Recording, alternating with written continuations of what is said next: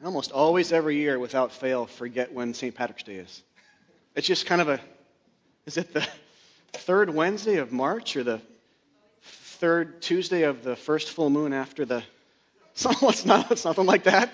It's always the 17th, isn't it? Okay, I always forget that. It's just weird. I'm usually pretty good with dates, but that one is always hard for me. So it's tomorrow. So happy St. I'm not Irish. You can maybe tell that. Not a big deal for me.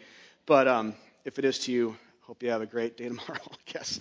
Um, well, my name's Chris. Welcome to Hiawatha Church. If it's your first time here, glad you guys are here. I'm one of the pastors here, and we are right in the middle of a sermon series right now in the book of Matthew, and I'll catch some of you guys up to speed if you are newish to the church or if today's your first day uh, here in a second. But understand in general that Matthew is the first book of the New Testament, and we've been learning a lot about Christ and the nature of salvation and uh, if you're newer to the Bible, know too that uh, the Bible is one book and one storyline, made up, made up of a number of books written over centuries of time by a number of people, but with one great capital A author, God Himself, directing the pens of the authors throughout history to basically write one story with many different themes, but kind of like a rope. Picture like a rope with many threads that tie and weave together there are many threads and themes and types of genre in the Bible, but they all help to tell the one story that God has come into the world, stayed committed to his creation after they fell away from him, to end the banishment that we had from our Creator. And banishment is the critical problem of the Scriptures sin, our rebellion against God, our self deification, our wandering from him. We're going to read about that here today, too. It's one of the common words the Bible gives to our state before a holy God is that we have wandered where he is not. God's over here and we are here. It's a huge, huge problem. There's a fixed chasm in between of sin that has to be remedied and undone for us to get back. And so we talk about the kingdom of God here, and Jesus talks a lot about that, the kingdom of heaven or kingdom of God. It's basically an idiom for that, that God is setting up a kingdom in the world where he is king and his people are beneficiaries of that kingdom. And all, all the things that good kingdoms provide, like just general provisions of food and protection from evil and enemies and a walled city where we are where the king is. That's basically, in a spiritual sense, what God is doing in the world. He's proclaiming He is here to save us from sin and death, and He's bringing people back from not believing that, not understanding it, to a place of trust and dependence and hiding beneath the shelter of His wings, as one of the Psalms talks about in the Old Testament. So we're still before the culmination of all of this is the cross, when God dies for us on a cross in a substitutionary kind of way, dies for our sins. Uh, but we are building towards that. We're in the earlier sections, actually, the middle sections now in the book of Matthew, chapter 18. And we'll be in this uh, series through Christmas time this year. In the summertime, we're going to build towards the climax, which is chapter 26 to 28, which is the story of his rejection, his betrayal, even though innocent, but Christ planning the whole thing. He must suffer, he says. He must die. He must be rejected by people in our place, because without that, there is no kingdom that benefits us. There's no salvation, because sin is still a thing inside us. That, that issue of banishment is still present. And so he has to go through all of this and raise again, overwhelm death, like we sang about before, conquered the grave. All those things have to be addressed by God, spoken into, rebuked, ended, dissolved, conquered by him before we can have any hope of eternal life uh, whatsoever. So today is we're right in the middle sections here. Christ is beginning to get more explicit about his mission and who he is as the Son of God, not just a prophet, but the Son of God. That's really key. That came up in chapter 16, especially, but uh, more explicitly, but it's come up a lot outside of that as well. But today is sort of a part two of last week. If you were here, Jesus is still talking about the kingdom, talking about what it means to be great in that kingdom because the disciples ask about this. They, at one point, they pull him aside and they ask, What does it mean to be great before God? What does it mean to be, who's, who's going to be the greatest in the kingdom when you fully usher it in in the future? The disciples are starting to understand he's more than just a guy, that he is the promised one of the Old Testament. He is the guy that's going to end all wrongs. He is the Christ. He is the Son of God, but they're still not quite piecing together why it is he has to suffer, and they're, they're mixing that with just misguided understandings of greatness and all of this. So it's all this is coming out in Matthew as we're talking. So and it, a big part of it plays out when the disciples ask, what does it mean to be great?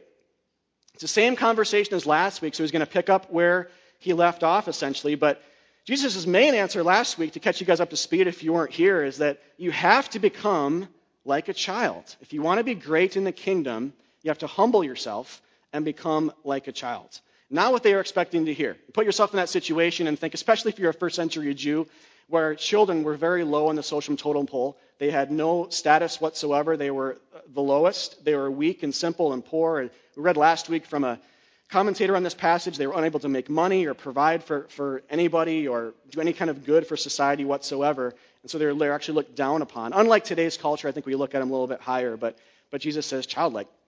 I mean, it would have been like asking the Minnesota Twins, uh, who's the greatest Minnesota Twin? Asking the whole team here, they're standing here, and then having them all speak up at once. Oh, it's obvious, it's the Bat Boy. The Bat Boy is the most important person on this team, by far the greatest person. You'd be like, well, come on, did you misunderstand the question? I meant the greatest. So it's got to be one of, you know, these two guys over here. But no, it's the Bat Boy.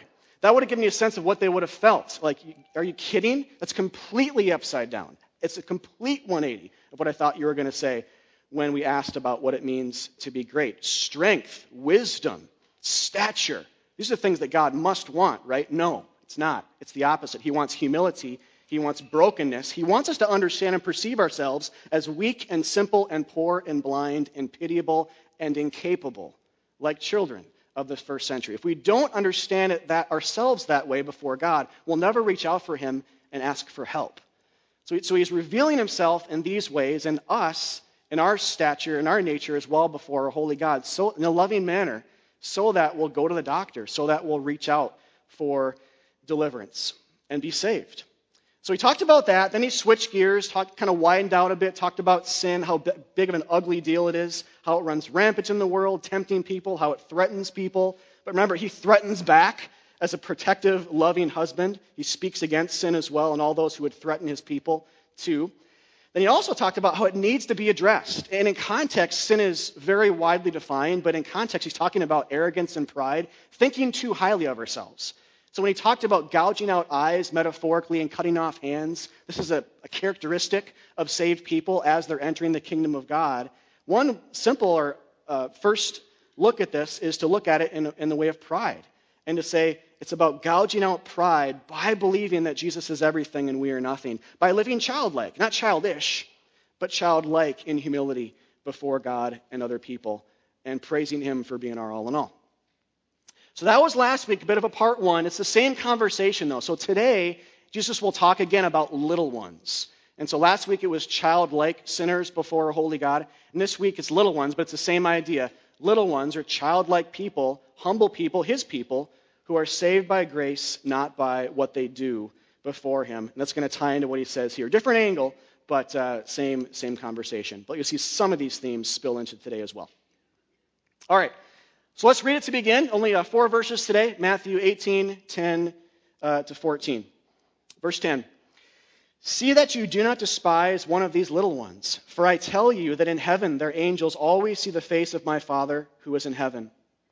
What do you think? If a man has a hundred sheep and one of them has gone astray, does he not leave the 99 on the mountains and go in search of the one that went astray? And if he finds it, truly I say to you, he rejoices over it more than over the 99 that never went astray. So it is not the will of my Father who is in heaven that one of these little ones should perish. All right, fantastic passage. We learned so much about God and ourselves here, pulling from last week. And we'll walk through this basically from the front portion here to the end, from verse by verse. But I do want to mention here to begin, though, as well, let it let what I just talked about, that little ones, in one sense, can refer to all Christians like we talked about last week, being a childlike individual before God. So, in one sense, we are all like, to use from some of the language this week, like this one wandering sheep away from God, Christian or not.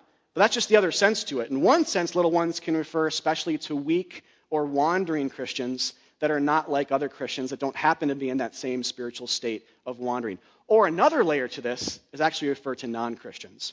So, wherever you guys are spiritually here, Christian or not, wandering Christian or very secure Christian in your faith, wherever you are, this speaks to us. And there's an element here, too, where some of you, uh, some of all of us, if you're a Christian today, will be counted among those 99 at some points in your life as well. need to be looking at the one lost one like God is, having the same approach to them.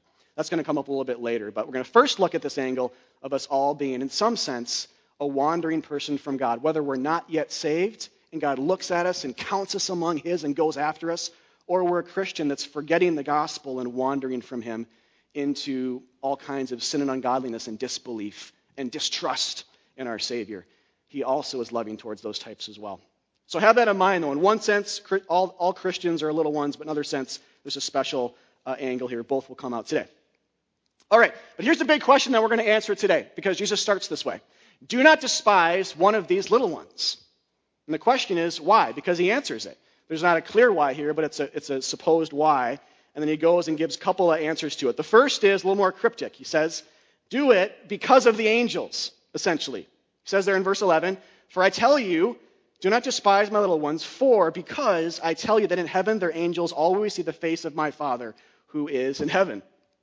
So, somewhat cryptic, right?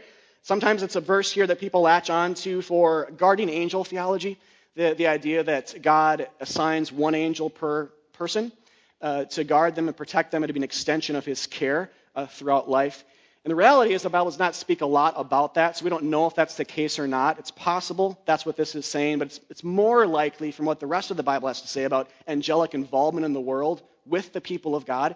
This is just a broad statement of God caring for his people, a lot of times via the means of angels.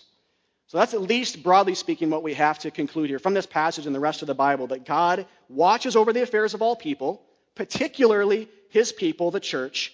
And so this is what Jesus is saying Don't despise little ones because God does not despise them through the means of his angels watching over them. You guys see that? A little bit more of a heavenly, almost inaccessible. What I love about this passage actually is we start really big and almost, what does that mean? Inaccessible with angelic involvement here, and can't quite pin down that exactly. Some mystery to it. That's the big, uh, big, big uh, picture approach. But then, after this, he speaks in a parable form, and it gets much more accessible and easy to understand, much more ground level. But he's basically saying the same thing. Don't despise little ones because God doesn't. He unpacks that here in this uh, short uh, tidbit of teaching, this parable. So he starts in verse 12. What do you think? And I like that because the spirit of that is basically saying this should be reasonable to you. Think about this. What do you think if you were in this situation? Or this is classic Jesus to say, or the rest of the Bible does this as well. God poses this in a number of books in this capacity, this argument. If this is true in the world, in your life, how much more true is it with God? If you see goodness and grace and mercy demonstrated here in these different social platforms or experiences or whatever, how much more true is it with God? I think that's going on here as well because he teaches about shepherds, which is a very common occupation in the first century, and says, think about it. What, what would you say to this if you were posed with this situation? So he likens it then to a man, a shepherd, who has a hundred sheep, likens God to a man, who has a hundred sheep and is not content that only 99% of those sheep are safe. One is lost. So Jesus, again, he reposes this in a question by essentially saying, Wouldn't you think he would go after the one? Do you know any good shepherds? Wouldn't you think this is an appropriate thing for the shepherd to do? So now, for all of you who don't uh, shepherd for a living, like myself, uh, you could frame it in this way to understand understand this. If a man has five kids and one of them is lost, won't he leave the four behind to go and find the one? What do you think? Jesus would say. Of course he will. Of course he'll do that, right? And won't he rejoice over the one found more than the four who are already safe? Of course he will. Course he'll rejoice more over that. Doesn't mean he loves the one more. All of a sudden he's dropped love for the other four. It's just that he's found the one. I think about my, three kids. I think about losing our youngest in the mall. I mean, of course I'm going to leave the two with my wife or with a security guard, and Letha and I are going to book it throughout the mall and find our kid because we care, because we love. Of course we're going to do that. And of course we're going to rejoice more over the one we found temporarily than we are the other two because we're just so happy that we found the one and relieved. Right? Jesus is saying this is extremely reasonable, and it's, it's, it's wrong to conclude otherwise. we see this happen in the world, and he's saying he's, he's projecting this onto what our picture of God should be as well, because he's a perfect father. He's a perfect shepherd. There might be shepherds that don't do this, but there are many. But regardless of what you see in the world, Jesus is a better shepherd, a perfect shepherd, and this type of shepherd. This is what he does. So Jesus then is saying, not only is this what God is like, this is what the kingdom of God is like. We're seeing a picture of how salvation works here sinners and a holy God, and how, it, how they come back together. The, the, the character or the person in the parable that initiates and the one that's passive is super important to identify. Because both parties here are not initiators. Both parties are not meeting in the middle. There is one initiator, there is one chaser, and there is one wanderer and one passive party. It's very important to get that. So in verse 14, he says, he makes this connection with the spiritual reality behind the teaching. He says, So it is with my Father. So it is with God. God is loving. He's like this, this shepherd in the parable. He's a pursuer. God is the one who chases us down and finds us. We are not the ones who finds him. God is like a perfect father. God's a shepherd. God cares, loves little ones like us, and does not show any partiality. What I love too about verse 14 is you can see his desire in this. Not just that he's, he's doing this in a rote type way, but he desires it. He wills it, in part then through the mention of his will, being that none will perish in verse, in verse 14. Listen to this. This is so good. Verse 14. So it is not the will of God who is in heaven that one of these little ones should perish. Think about that. Is that a piece to your theology of God? When you think about God, do you think about that? When you think about the will of God for your life, does this verse come to mind? It's a great one to memorize, by the way. If, if, you ever, if you wrestle with the will of God, what He wants for you, for you on a daily basis, or what He's just wanting generally in the world, add this to your list to memorize so that you constantly, constantly think about it. This is what He's wanting for you guys and for me, right here as we sit. He's willing that you never perish. He's willing that you never fall away. He's willing that you stay his sheep. It's not saying he's willing that he, he's willing or wants you to really work hard at not perishing. That's one way to read it, but it's, that's not the way it's supposed to be read, not the way the rest of the Bible talks. It's he, that he's, he's willing, he's ensuring, according to his own will and power and intention, that we stay in the faith. That's what he thinks of you. Isn't it amazing that God is like that? This is what God wants, and this is an extension, a picture of His will that we have to factor into our definition of it. God's ensuring it. So the loving control over our lives here, I think, is in picture. The loving control over our salvation He has here is meant to, uh, to, to remedy anxiety, to remedy lostness, to be a piece to our picture of who God is and what He's like. The Bible says elsewhere that He captivates hearts. He finds, he claims, he stamps and seals people for himself and renames them. He enfolds them on his watch into his own fold and home and kingdom. And one of my favorites in the Psalms is he hides people in himself. He hides them. If you're a Christian today, God has chased you down, he's softened your heart, he's found you, he's revealed himself to you, he's opened your mind and your eyes and your ears, and you believe because he's breathed on you. And then, even better, he holds you in himself and he hides you so that no one who wants your life, demon or man, for the rest of your life will ever be able to have you. Mind blown. You know? It's like, man, best news ever, most free news ever. And it's a piece to our theology of God. It's one of the big things we have to understand in the white space a lot of times in the Bible is God wants us to know. He's not just saying this because he's asked a question. He's intentional. He wants us to know what he is like. And a big piece to that is his pursuing love and his grace, his claiming of us and his hiding of us in himself, and his will that we never, ever, ever lose our salvation. So, this is something then that we always, always, always, wherever you guys are spiritually, Christian or not, in a struggling place of suffering, steeped in sin and wrestling with that or not, doesn't really matter. But especially if you're suffering, especially if you feel very distant from God, though you aren't, if you believe in Jesus Christ for the forgiveness of your sins, you are exactly where He is. You are His temple, you are His church, you are where He resides, you're part of His body. But we can still feel that way all the time. So, especially when we sin, especially when we suffer, especially when we feel distant from God, these are crucial things to think of uh, when we think about God. We have to think about Him in this way this way, that in this manner He loves. The Bible says God is love, that He loves us, but then it also says passages like this in this manner He loves so that we don't just have a statement of his love, we have a demonstration of what exactly that kind of love looks like and means. So I think what it does is it leads us to laugh and joy and freedom. If, if you really believe that this is what God thinks of you, if you really believe this is the nature of his love for you right now, it's going to drastically affect what you think of him, how you perceive salvation, and probably your attitude uh, as well. in terms of increasing joy and freedom. In fact, I was thinking this week uh, that, I don't, and I don't think I've said this in seven years. No one caught me after first service on this, so I'm going to say it's true. I don't think I've said this in seven years uh, because I don't just want to be the guy that says this every week. It would mean nothing.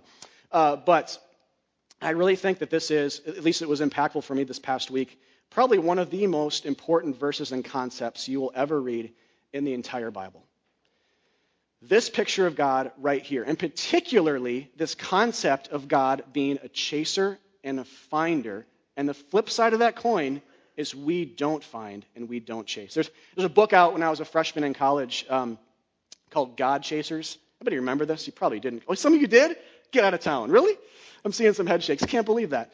Terrible title. I can't remember anything about the book. I read at least part of it, uh, but terrible title because we don't chase God. Romans 3 says no one chases God. No one seeks for God, so therefore God chases us and finds us and seeks us and becomes one of us to walk among us, look at us, speak to us, love us, and die as one of us in our place. That's the whole Bible right there. But notice that we're the passive, we're the passive character in the story, not seeking for him. To pull from this language today, the sheep that's not seeking the fold. And so one of the most important things we can know about God is, is just that, that he finds us. We do not find him. And I encourage you guys to fight against that because you will, like me, we will always default to the latter, the latter on that. We will always think, whatever, wherever you are on this, we always default. I think 10%. I have 10% to claim as credit here. God effectively dumped an un, unmade puzzle in front of me, and he said, There's some clues in there about me. Put it together, and hopefully you'll find out what it means to be saved and how you get in.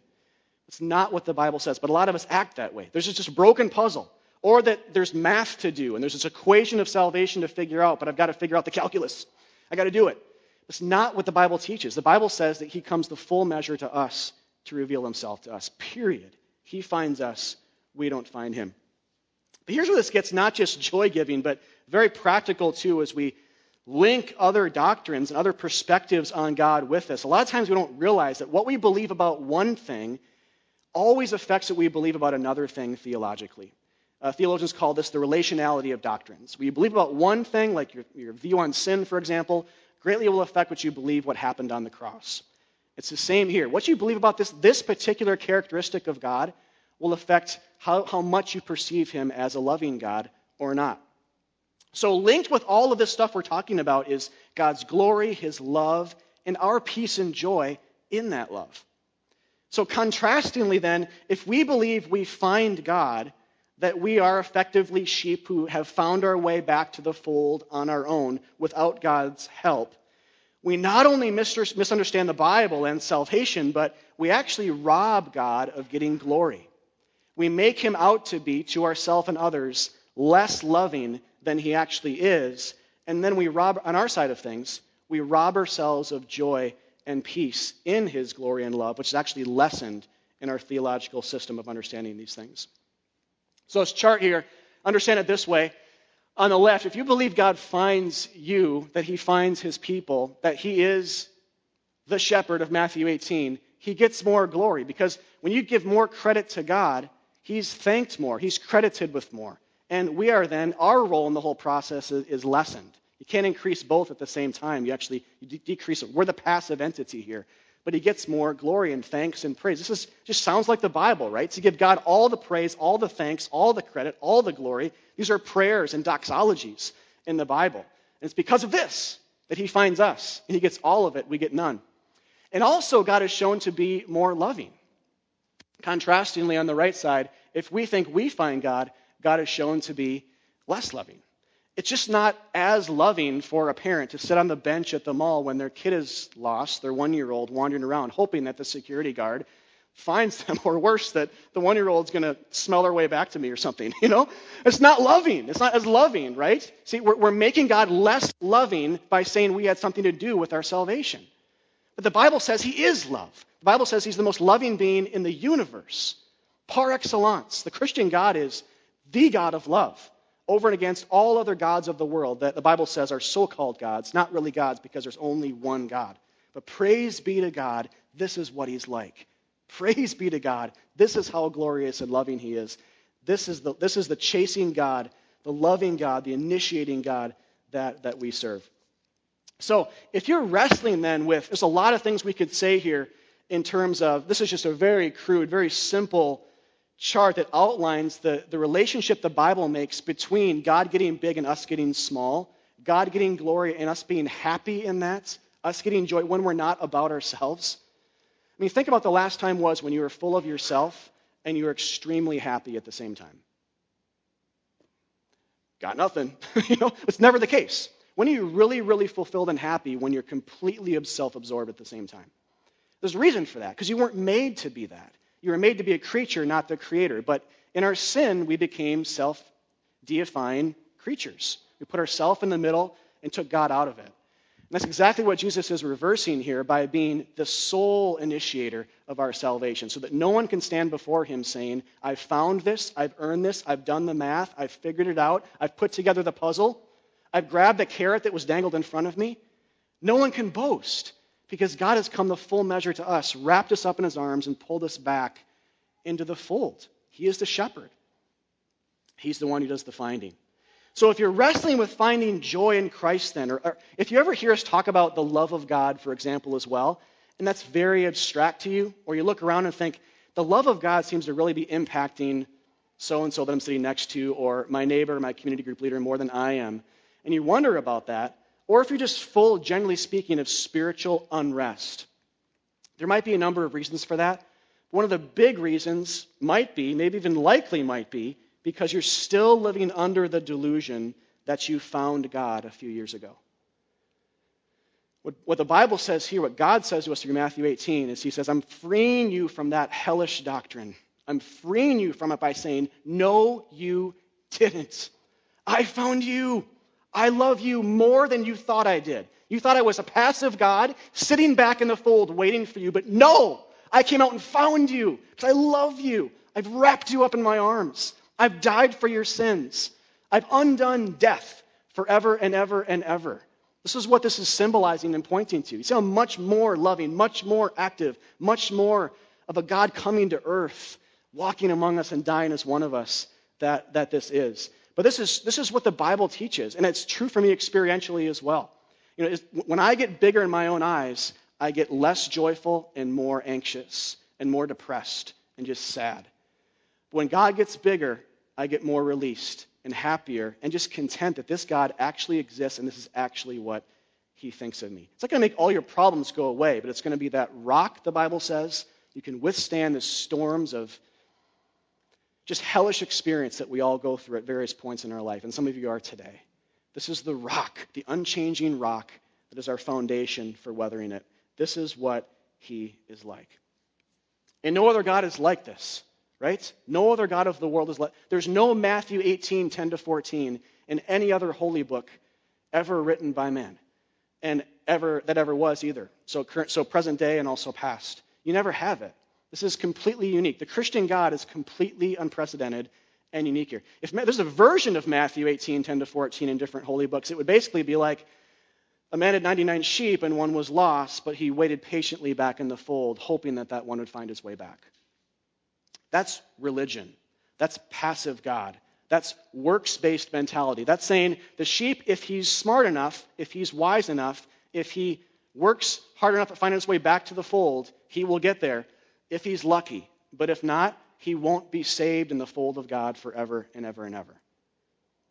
You see how this is not rocket science and very simple, but something you have to think a lot about? This is basically saying God saves us by grace, not by what we do, which no other God says, no other book says, no other worldview says, no other religion says. God comes to us. We do not, definitely do not go to him. Praise God. So this is what he's saying to us. He's saying, Child, though you were lost in your sin, far from me, I found you, and I rejoiced over you. Look at Zephaniah 3:17 says, and also Isaiah 62, a couple of Old Testament prophet passages that speak about God's love for his people. First Zephaniah 3. The Lord your God is in your midst, a mighty one who will save. He will rejoice over you with gladness. He will quiet you by his love. He will exalt over you with loud singing. Even as I read that, I'm sure there are some of you thinking, I just don't believe that's true. I don't believe that God loves me and to the point where he sings over me and rejoices over me. I've done way too much crap in my life to, to deserve that. And that's the beauty of it. You don't deserve it, but it's given as a free gift anyway because you're like, you're like a child to him. And parents don't love children conditionally, they love them unconditionally. And their guiding love is what establishes the relationship anyway, not what you do. It's his love given to you. So, my, my encouragement and this is the encouragement too in Zephaniah 3. Believe this about God.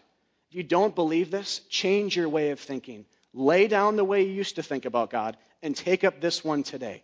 Some of you might actually acknowledge this factually, but you don't really you haven't really received this or absorbed this into your life. Do it.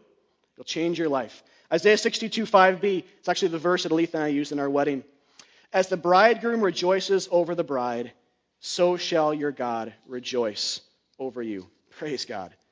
Again, different metaphor, but he's saying, You ever been to a wedding where you've seen a bridegroom standing right down here, wherever, and just beaming at his bride? That's God. That's what he thinks of you. We are the bride of Christ. He is the bridegroom. We are wedded to him.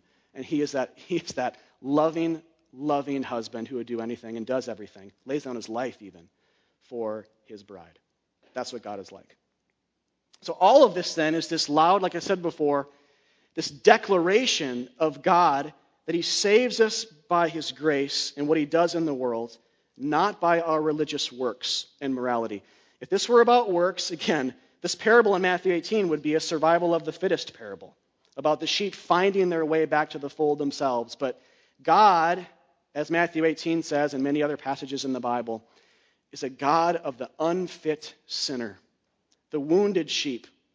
And the ultimate way, and this is where all this is heading, the ultimate way he brings us in is when he dies for you on a cross and he dies for me. John 10 11 is, is great for this because it's the same metaphor but different passage. It gets more clear on what it actually means that Jesus is a good shepherd, how he actually takes care of the sheep. John 10 11 says, I am the good shepherd, Jesus speaking. The good shepherd lays his life down for the sheep the stronger party for the weaker party, right? In one sense, you got to look at that and say, what kind of shepherd dies for his sheep? Like, is he crazy? Well, yeah, kind of. This is God's crazy, amazing love for you. This is what he does. He's the stronger party, dying for the weaker, wandering, unwise, simple, childlike, pitiable, blind, not even looking for the fold, sinners like us. Praise God. So it has to be all about him. Has to be about the shepherd because sheep are unwise and always wandering. So, but this is where all this is headed. The cross is the trajectory of Matthew 18. Without, without John 10, 11, and without Jesus eventually going to a cross to die for our sins, Matthew 18 means absolutely nothing. If you don't have the cross, there is no way that God goes out to bring people back to himself. There is no collection of wandering sheep. So we have to view Matthew 18 rather as a shadow. It's this, it's this shadow that the cross casts backwards into history that Jesus acknowledges as, as a type or a picture or foreshadowing of a later event. This is where we're headed here. Matthew 18 is a glimpse of love, but the cross is the reality of love. Jesus dies for your sins and shows you love in that. That's what the Bible says. Demonstrates it here in a parable, but ultimately the reality is shown at the cross. So, two things then for, uh, for takeaways. The one is what we've been talking about all morning so far, and the, the other one is a, a physical response or reflection on this I'll get to in a minute. But the first thing is just believe that God is like this. Believe it. The Bible says this is one way to understand what God has done for you on the cross. If you're new to the Bible, the Bible is full of these declarations, but also word pictures of what happens on the cross, so that we have so many things to tap into to say, you know, yesterday this was effectual for me and most helpful, but today it's this word picture. Yesterday it was the statement God has loved, the statement God has loved me on the cross by dying for my sins. Today it was this word picture of him being kind of like a really good shepherd who lays his life down for a sheep and who goes out and finds lost sinners, doesn't just hope they come back on their own will and accord. See how both play off each other? And we need both. God knows that. We, he knows we, we're human beings that need both this propositional statement of fact and also story and picture and poetry and, and, and foreshadowing. We need that as well. We're, we're made to learn from both. So that's what the Bible is saying today. This is what God has done for the cross. Receive it. Trust in Him for the forgiveness of your sins. Thank Him for coming to find you. Maybe you've never prayed that prayer in your life, that exact prayer, God, thank you for coming to find me, because you've never really fully believed it. You believe he kind of did, but it was actually partly you two that met him in the middle. And it's preventing you, your, your, your misguided understanding of salvation and the Bible has prevented you from falling on your knees and finding happiness in that prayer. God, thank you for loving me and finding me. So don't let your pride prevent you from praying that. Pray that exact prayer this week. Wherever you are spiritually, trust afresh in Him for the forgiveness of your sins. I don't care where you were yesterday spiritually. Right now, Bible, this is what the Bible talks to Christians a lot. It doesn't matter about your, forget about your conversion. Yes, that's significant in one sense. There's places to remember that. But what about right now? What are you doing with Jesus Christ? Are you in the faith? Is this the type of God you're believing in? Or just a pale shadow? So do that first. Believe that God is like this.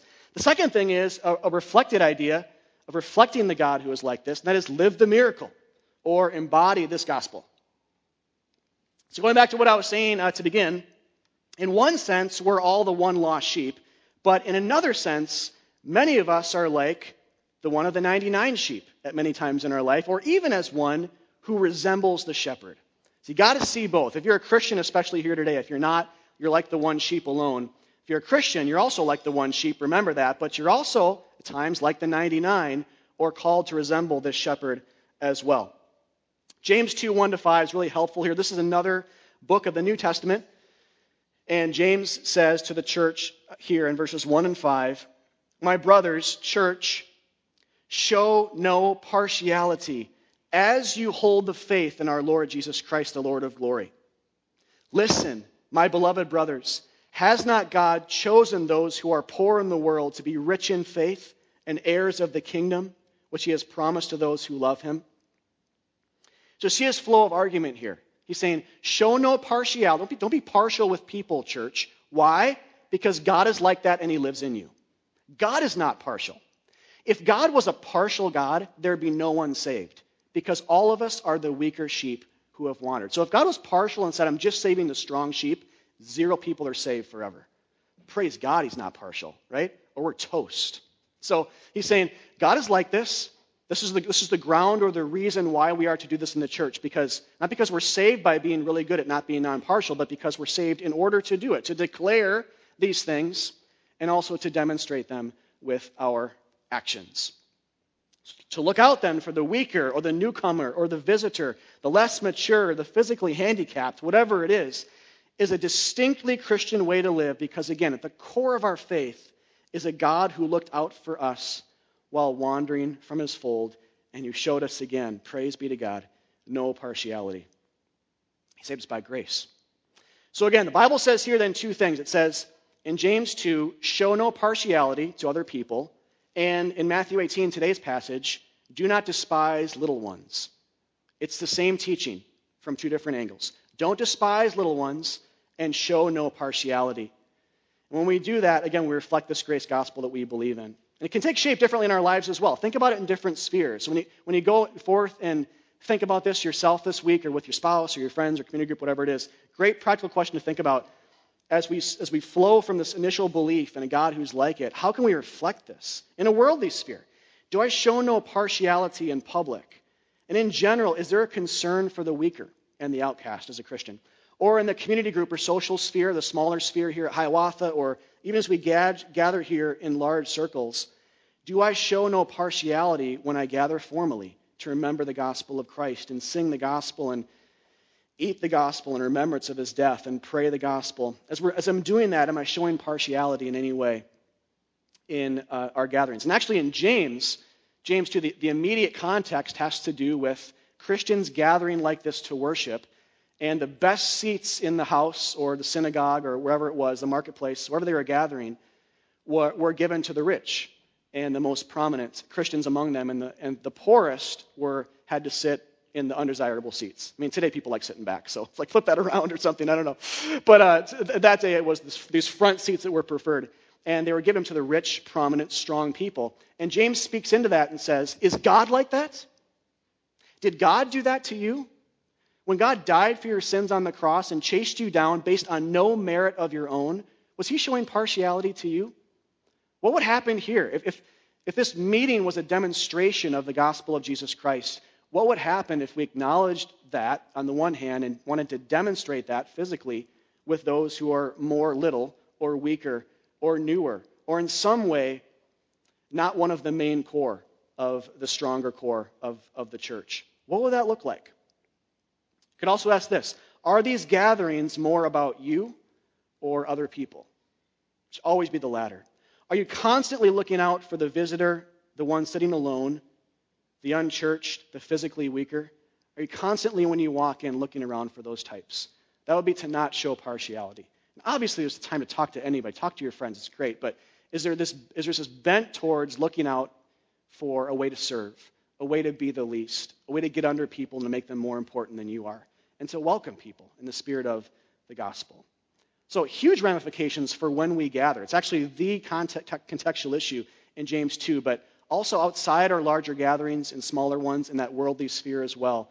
It is, and, and remember, if we don't do this, there's this great disconnect between the God we preach, who is non partial, saves us by grace, wipes our sin away, looks out for the weaker, people like us, saves us. Disconnect between that and the way that we act as his vessel and his body on earth. So that's what I love about James here, and I'll close with this. I think one of the encouragements for uh, that it's subtle, it's suggested in Matthew 18, more clear in James, is that the gospel of Jesus Christ is what the shepherd does here. But the call is to declare, not just to declare that, but to show it off with your actions. Do both. Tell someone this week about the Jesus of Matthew 18. Who can you tell this week? That's what Christianity is, is a heralding of the God who is like this and who's done this for them, who chases them down in love and saves them by his loving grace. And then also, think about a way you can demonstrate this as well. Someone weaker, more young in the faith, uh, physically weaker, spiritually weaker, someone alone, someone who's new, and serve them, love them, uh, make them feel very comfortable, be hospitable to them. It is one of the distinctly Christian things you can do this week. Believe in the gospel and reflect that God by being non partial uh, with, uh, with people around you. So, with that, let me thank God afresh here and we'll pray for his help uh, in this last issue, especially. God, thank you for uh, today the gospel of Jesus Christ in Matthew 18, the gospel according to Matthew 18, and the gospel according to James 2. God, I pray for your help. Uh, we thank you, first of all, that this is what you are like. You don't just tell us you are loving, you show us in what manner and the extent to which your love goes to save your people. God, we confess it's way, way, way bigger than we ever dared dream. Praise God, it's the case.